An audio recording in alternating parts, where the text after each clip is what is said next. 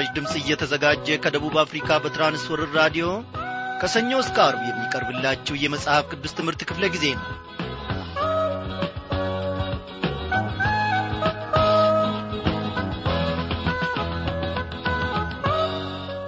እንደምናመሻችሁ በጌታ የተወደዳችሁ ክብሯን አድማጮች የእግዚአብሔር የአምላካችን ፈቃድ ሆኖ ዛሬ ደግሞ እንደገና በፊቱ ቀርበን ከቃሉ ማዕድ እንድንካፈል ቸርነቱን አብዝቶልናል።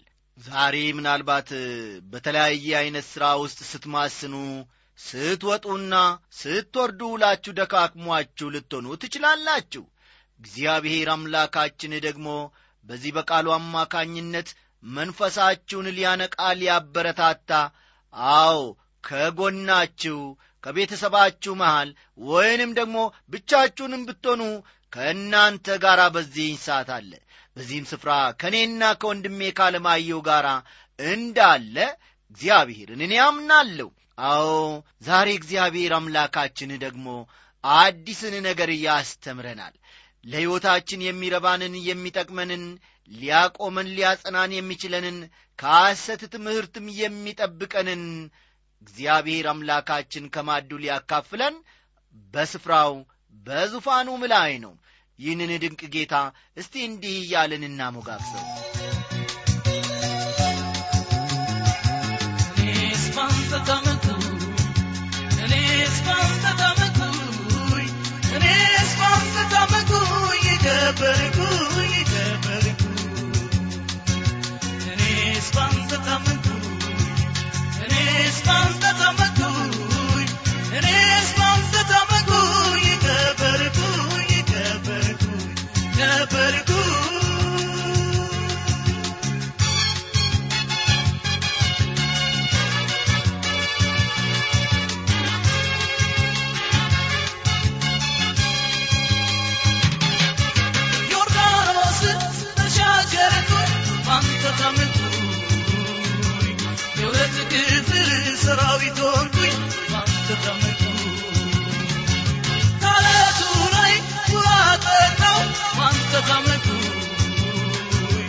የተስፋይቱን ምድር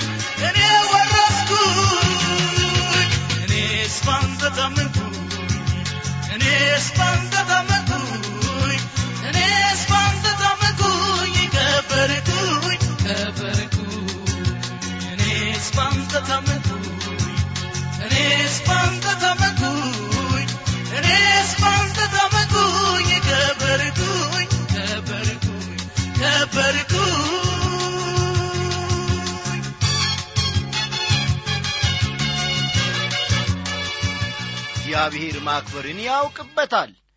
በእግዚአብሔር እየታመነ ተስፋውንም እግዚአብሔር እያደረገ ሰው የወደቀ ማንም የለም። እግዚአብሔር ለምስኪኖች ብቻ አይደለም ባለ ተስፋ የሆነው ለባለ ሥልጣኖች ለአገር ገዢዎችና አስተዳዳሪዎችም እግዚአብሔር ተስፋና መሪያቸው ነው። እግዚአብሔር ለዘላለም የተመሰገነ ይሁን። እናመስግን። የዘላለም አምላክ እግዚአብሔር አባታችን ሆይ ዛሬም ደግሞ የተቅበዘበዘችው ነፍሳችን ዛሬም ደግሞ በሥራ ተይዛ ስትማስን ስትደክም የዋለችው ሕይወታችን በአንተ ዘንድ ደግሞ እረፍትን ለማግኘት በአንተም ለመደገፍ ደግሞ በዚህን ሰዓት ወደ አንተ ቀርበናል። እግዚአብሔር ሆይ ተመልከተን። ይህ ብቻ ይበቃናል። እግዚአብሔር ሆይ አንተ በዓለም ውስጥ ያለው ብዙ ግሳንግስ ነገር ከሚያገኘን ይልቅ የአንተ መንፈስ እግዚአብሔር አምላካችን ሆይ በዚህን ሰዓት ቢያገኘንና ቢገዛን ለዘላለሙ በረከታችን ለዘላለሙ ደስታችን ለዘላለሙ ደግሞ ትርፋችን ነው እግዚአብሔር ሆይ በዚህ የታመነ ሕይወትን ስጠን በዚህ የሚመላለስን ሕይወት ስጠን።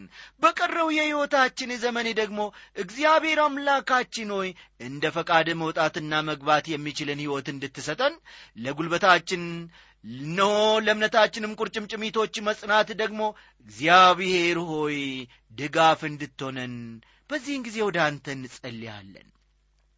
የምንሠራውን ሥራ ሁሉ ባርክልን እግዚአብሔር አምላካችን ነው። እያቀርናቸው የወጠናቸው የምናደርጋቸው ነገሮች ሁሉ በአንተ ተጀምረው በአንተ የሚያልቁ ይሁኑ።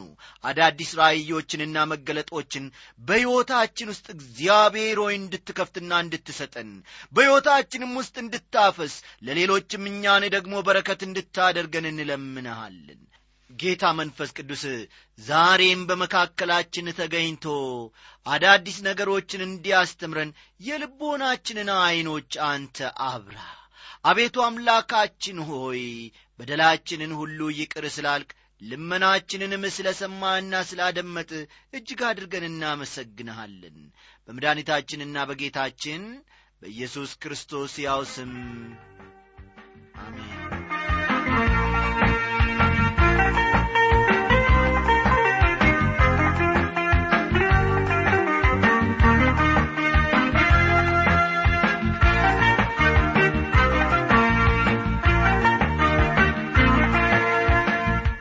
ውድ አድማጮቼ ባለፈው ክፍለ ጊዜ ጥናታችን ከኦሪት ዘፍጥረት ምዕራፍ ዘጠኝ እግዚአብሔር አዳዲስ መመሪያዎችን ስለ መስጠቱ የኖህና የልጆቹ ኀጢአትን በተመለከተ ከዚሁ ምዕራፍ በስፋት ስንመለከት ነበረ።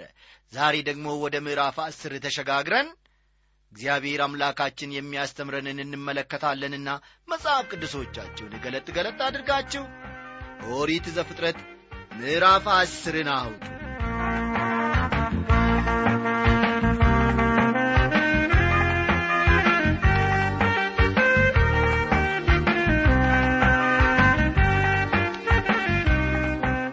ባለፈው ክፍለ ጊዜ ጥናታችን እግዚአብሔር ኖንና ልጆቹን ስለ መባረኩ ብዙ ተባዙ ምድርንም ሙሏት ስለ ማለቱም ተመልክተን ነበረ። ዛሬ ዋና ሐሳብ አድርገን የምንመለከተው ደግሞ የያፌት የካምና የሴምን ልጆች ይሆናል ማለት ነው። ልብ በሉ። ስለ ያፌት ስለ ካምና ስለ ሴም ልጆች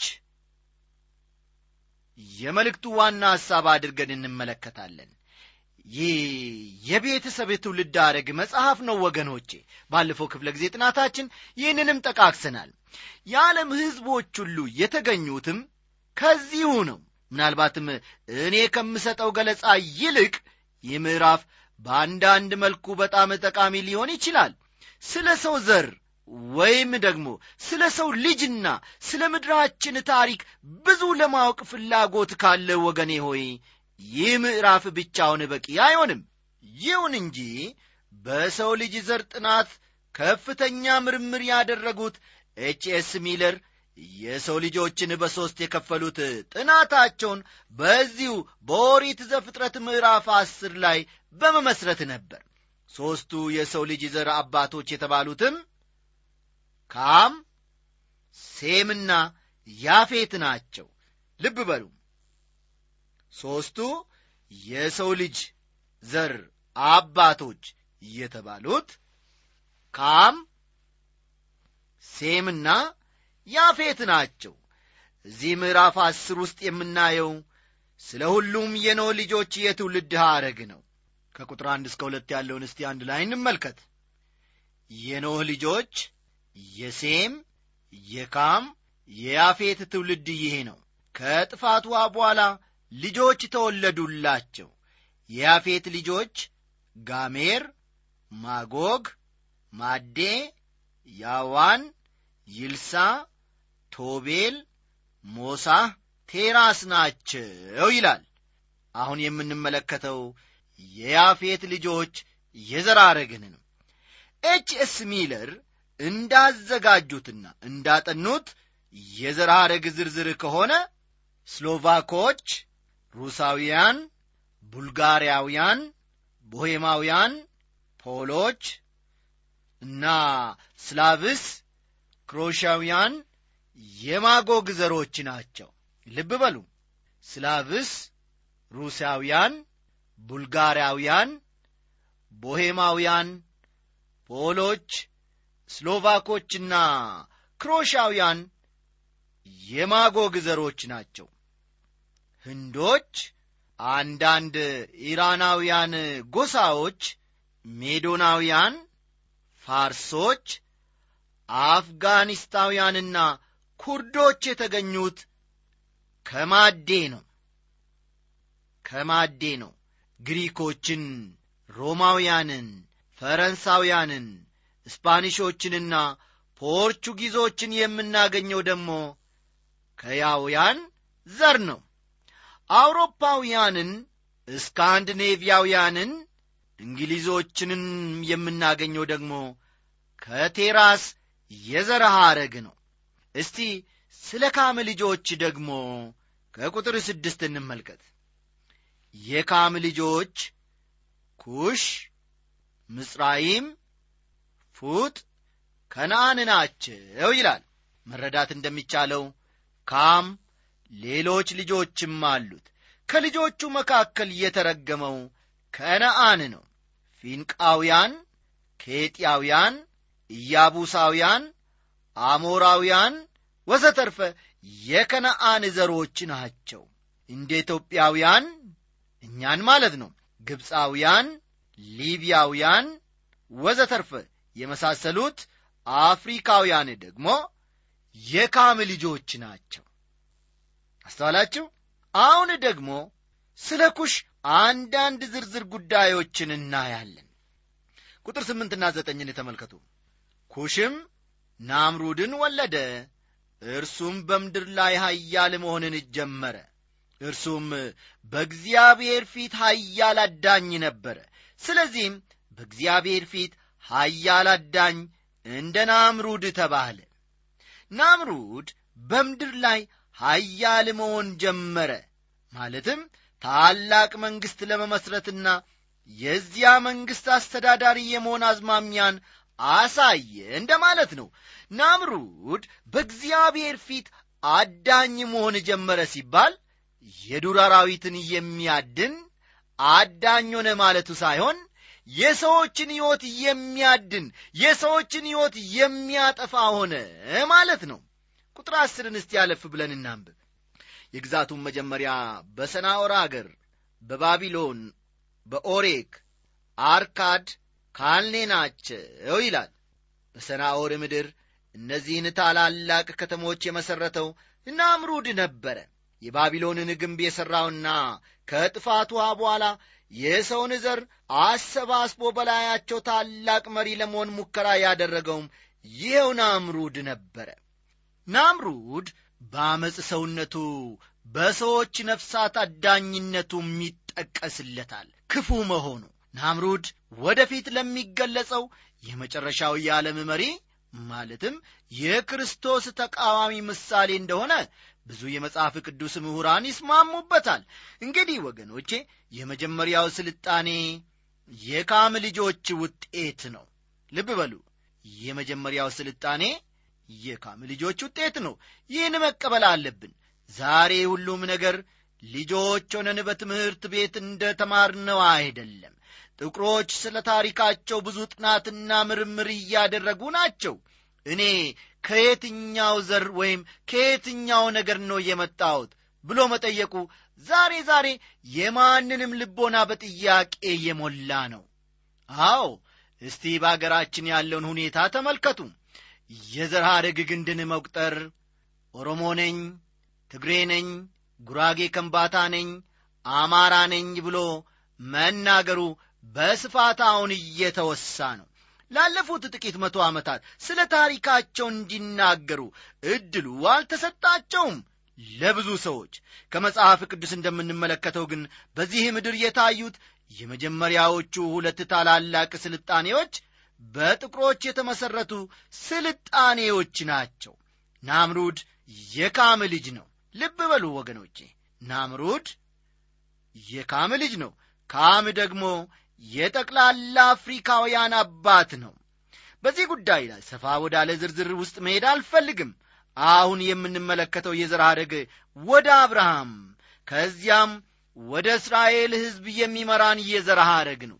በብሉይ ኪዳን የምንመለከተው ይህንኑ የዘር ሐረግ ሲሆን ክርስቶስ የሚመጣውም ከዚሁ ዘር ነው። በምዕራፍ አስር ሰባ ሕዝቦች ተዘርዝረዋል። ልብ በሉ በዚህ አሁን እያጠናን ባለነው በምዕራፍ አስር ውስጥ ሰባ ሕዝቦች ተዘርዝረዋል። አስራ አራቱ ከያፌት ናቸው። ሰላሳዎቹ ከካም የተገኙ ናቸው።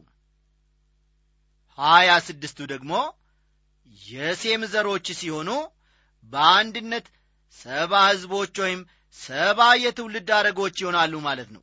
እንደገና ይህንን ነገር ብደግምላችሁ መልካም ይመስለኛል።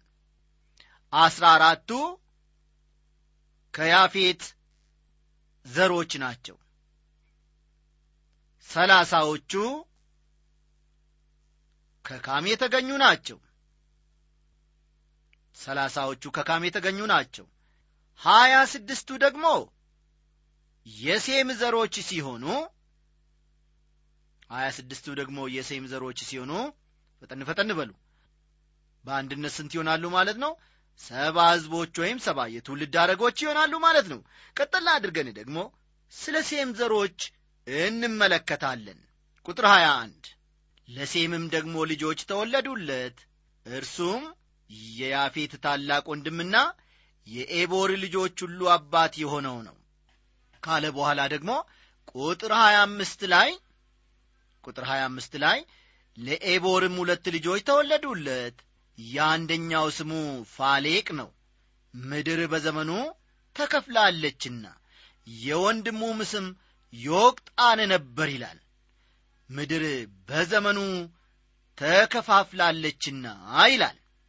ባለፈው የመጽሐፍ ቅዱስ ጥናታችን ይህን ጥቅስ ለመረዳት ባደረግኩት ሙከራ የተለያዩ አተረጓጎሞች አጋጥመውኛል ብዙዎቹ ቃል በቃል ስለ ምድር መከፋፈል ወይም በምድር ላይ እንደደረሰ አንድ ዐይነት አደጋ እንደሚናገር ነው የሚያስቡት።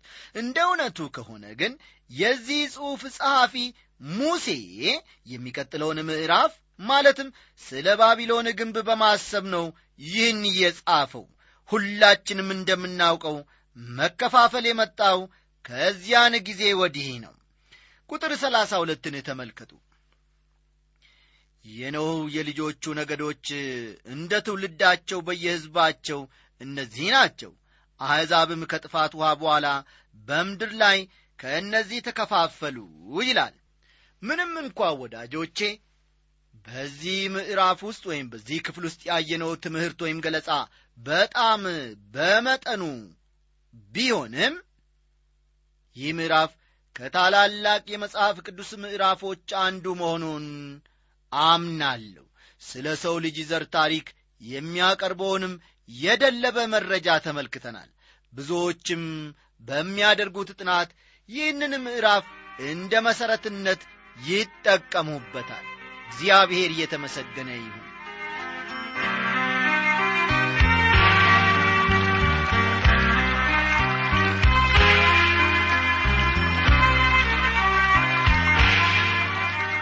አሁን ደግሞ በቀሪው ሰዓታችን ከፊሉን የምዕራፍ አሥራ አንድን ትምህርት አብረን እንመለከታለን። በምዕራፍ አሥራ አንድ ውስጥ የባቢሎን ግንብ መገንባት የባቢሎን ግንብ መገንባት ከሴም እስከ አብርሃም የሚሉትን አበይት ጉዳዮች አንድ ላይ እንመለከታለን። ቁጥር አንድ እንዲህ ይላል ምድር ሁሉ በአንድ ቋንቋና በአንድ ንግግር ነበረች ይላል። በዚያ ዘመን የነበሩ ሰዎች ይናገሩ የነበረው በምን ዐይነት ቋንቋ እንደነበረ አናውቅም። ይሁን እንጂ በማንኛውም መልኩ አሁን ከምንጠቀምበት ቋንቋ የበለጠ እንደሚሆን መገመት አያዳግትም። ከምስራቅ ተነስተው ይላል ቁጥር ሁለት በሄዱ ጊዜ በሰናወር ምድር አንድ ሜዳ አገኙ በዚያም ተቀመጡ ይላል እነዚህ ሰዎች የተጓዙት ከምስራቅ ተነስተው ነበር። ዛሬ ግን የሰው ሁሉ አዝማሚያ ወደ ምዕራቡ ዓለም መጓዝ ይመስላል። ከተማ መስርተው የተቀመጡት በኤፍራጥስና በጤግሮስ ሸለቆ ውስጥ ነበረ። ቁጥር ሦስት እርስ በርሳቸውም ኑ ጡብ እንስራ በእሳትም እንተኩሰው ተባባሉ። ጡብም እንደ ድንጋይ ሆነላቸው የምድርም ዝፍት እንደ ጭቃ ሆነችላቸው ይላል። በዚያ አካባቢ ድንጋይ ማግኘት አስቸጋሪ ነው። ስለዚህም ሸክላ መሥራት ነበረባቸው እነዚህ ሰዎች። ይህም በራሱ ስለ ነበራቸው የግንባታ ሙያ የሚናገር ወይም የሚገልጽ ጉዳይ አለው። ዛሬም እንኳን ቢሆን ሸክላ በጣም ከሚወደዱ የቤት መስሪያ ቁሳቁሶች አንዱ ነው። ቁጥር አራት እንዲህም አሉ ኑ ለእኛ ከተማና ራሱ ወደ ሰማይ የሚደርስ ግንብ እንስራ። በምድር ላይ ሳንበተንም ስማችንን እናስጠራው አሉ ይላል። ከተማን እንስራ በምድር ላይ ሳንበተን ስማችንን እናስጠራ ማለታቸውን አስተውሉ። ዋናው ዓላማቸው ለሰው ከበሬታ የሚሆን አንድ ዐይነት ሕንፃ ሰርቶ ለቀጣዩ ትውልድ ማስተላለፍ ነው የባቢሎን ግንብ ሃይማኖታዊ መታሰቢያነት ያለው ግንብ ነው። በኤፍራጢስና በጤግሮስ ሸለቆች ብዙ የዚህ ዐይነት ሐውልት ፍርስራሾች ለመገኘታቸው መረጃዎችና ጽሑፎች ያመለክታሉ። አብርሃም የተወለደባት የከለዲያ ኡር ፍርስራሾችን ፎቶግራፍ ለማንሳት በአንድ ወቅት ዕድሉ ገጥሞኛል ሲሉ ዕውቁ የመጽሐፍ ቅዱስ ምሁር ዶክተር መጊ ተናገሩ። በዚያ አካባቢ ማንኛውም ነገር የተገነባው ከጡብ ነው ሲሉ ነገሩን። በአንዳንድ ሕንፃዎች ጫፍ ላይ መሰዊያ ይታያል። ይህ መሰዊያ በአንዳንድ ክብረ በዓላት ሰዎችን መሥዋዕት አድርገው ለማልክቶቻቸው የሚያቀርቡበት ነው። የባቢሎን ግንብ ግንባታ የሰው ልጅ ሁሉን በሚችል አምላክ ላይም ማመፁን ነው የሚያመለክተው የዚህ እንቅስቃሴ መሪ ደግሞ ያለ ጥርጥር ናምሩድ ነበረ። የባቢሎን ከተማና የባቢሎንን ግንብ የሠራ እርሱ ራሱ ነው። የእግዚአብሔር ተጻራሪ የሆነ መንግሥትን መመስረት ነበር ዋናው ፍላጎትና ዓላማው። ይህ ዓላማው ተፈጻሚነት ይኖረው ዘንድ በሁለት አቅጣጫ መንቀሳቀስ ነበረበት ናምሩድ። በመጀመሪያ ደረጃ ሕዝቡን የሚያስተባብርበት አንድ የሚያደርግበት ዋና ከተማ አስፈለገው። ተመልከቱ የናምሩድን ተንኰል በመጀመሪያ ደረጃ ሕዝቡን የሚያስተባብርበት ሕዝቡን አንድ የሚያደርግበት ዋና ከተማ አስፈለገው። ስለዚህም የባቢሎን ከተማን መሠረተ በሁለተኛ ደረጃ ደግሞ የስማቸው ማስጠሪያ የታሪካቸው መዘከሪያ የሚሆን ሕንፃ ማሰራት አስፈለገው። ሁለተኛ ደረጃ የስማቸው ማስጠሪያ እንዲሁም የታሪካቸው መዘከሪያ የሚሆንን ሕንፃ ማሰራት አስፈለገው። አንዳንድ ሰዎች እንደሚያስቡት የባቢሎን ግንብ ከኖህ የጥፋት ውኃ ለመዳን የተሠራ ግንብ ሳይሆን የሰው ልጅ በእግዚአብሔር ላይ ማመፁን ለማመልከት የተሠራ ነው። ከዚህም በተረፈ የባቢሎን ግንብ ሃይማኖታዊ ዓላማም ነበረው።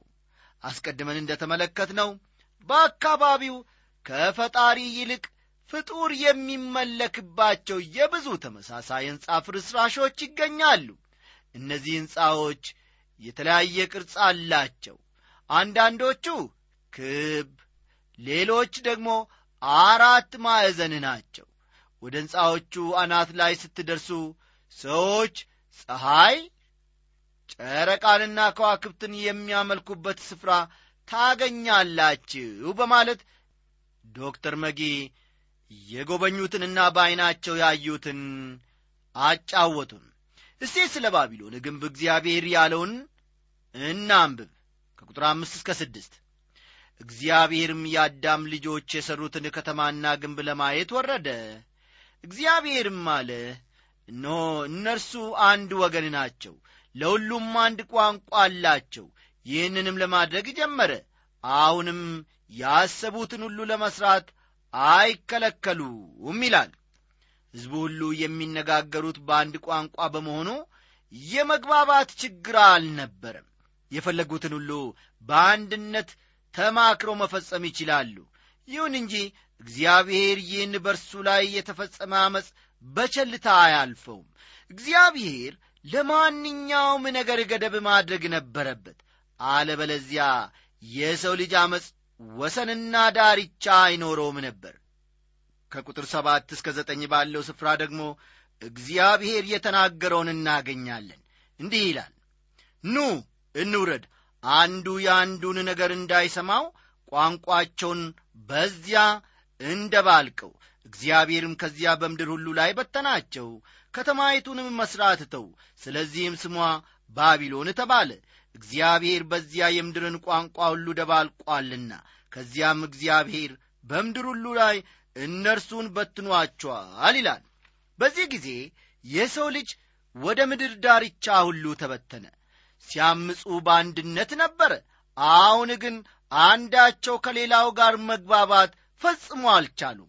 የቋንቋ ለመግባባት ከቻይና ግንብ ይልቅ ሰዎችን ይለያል። ከየትኛውም አገር ድንበር ከየትኛውም ውቅያኖስ ስፋት በከፋ ሁኔታ ሰዎች ወደ መግባባት እንዳይመጡ የሚያደርግ የቋንቋ ችግር ነው። በጣም ብዙ ሰዎች ቋንቋ ቀስ በቀስ እያደገና እየዳበረ የመጣ ነው ይላሉ። መጽሐፍ ቅዱስ ግን ሰዎቹ የባቢሎንን ግንብ በመገንባት ላይ እያሉ እግዚአብሔር በድንገት ቋንቋቸውን እንደ ከፋፈለው ይናገራል። ከዚያም ከባቢሎን ግንብ ተነስተው ወደ የአቅጣጫው ሁሉ ተበተኑ ተጓዙ። እስቲ አንድ ጥያቄ እዚህ ላይ እናንሳ። የሰዎች ቋንቋ መከፋፈል ስውር ወይም ጊዜውን ጠብቆ የሚታይ በረከት ነበር ወይስ ለጠቅላላው የሰው ልጅ የሚተርፍ መርገም ከእግዚአብሔር ዓላማ አንጻር ስናየው በረከት ነበረ። ሰው ከእግዚአብሔር እየራቀ ከመሄዱ አንጻር ስንመለከተው ደግሞ ፍርድ ነበረ።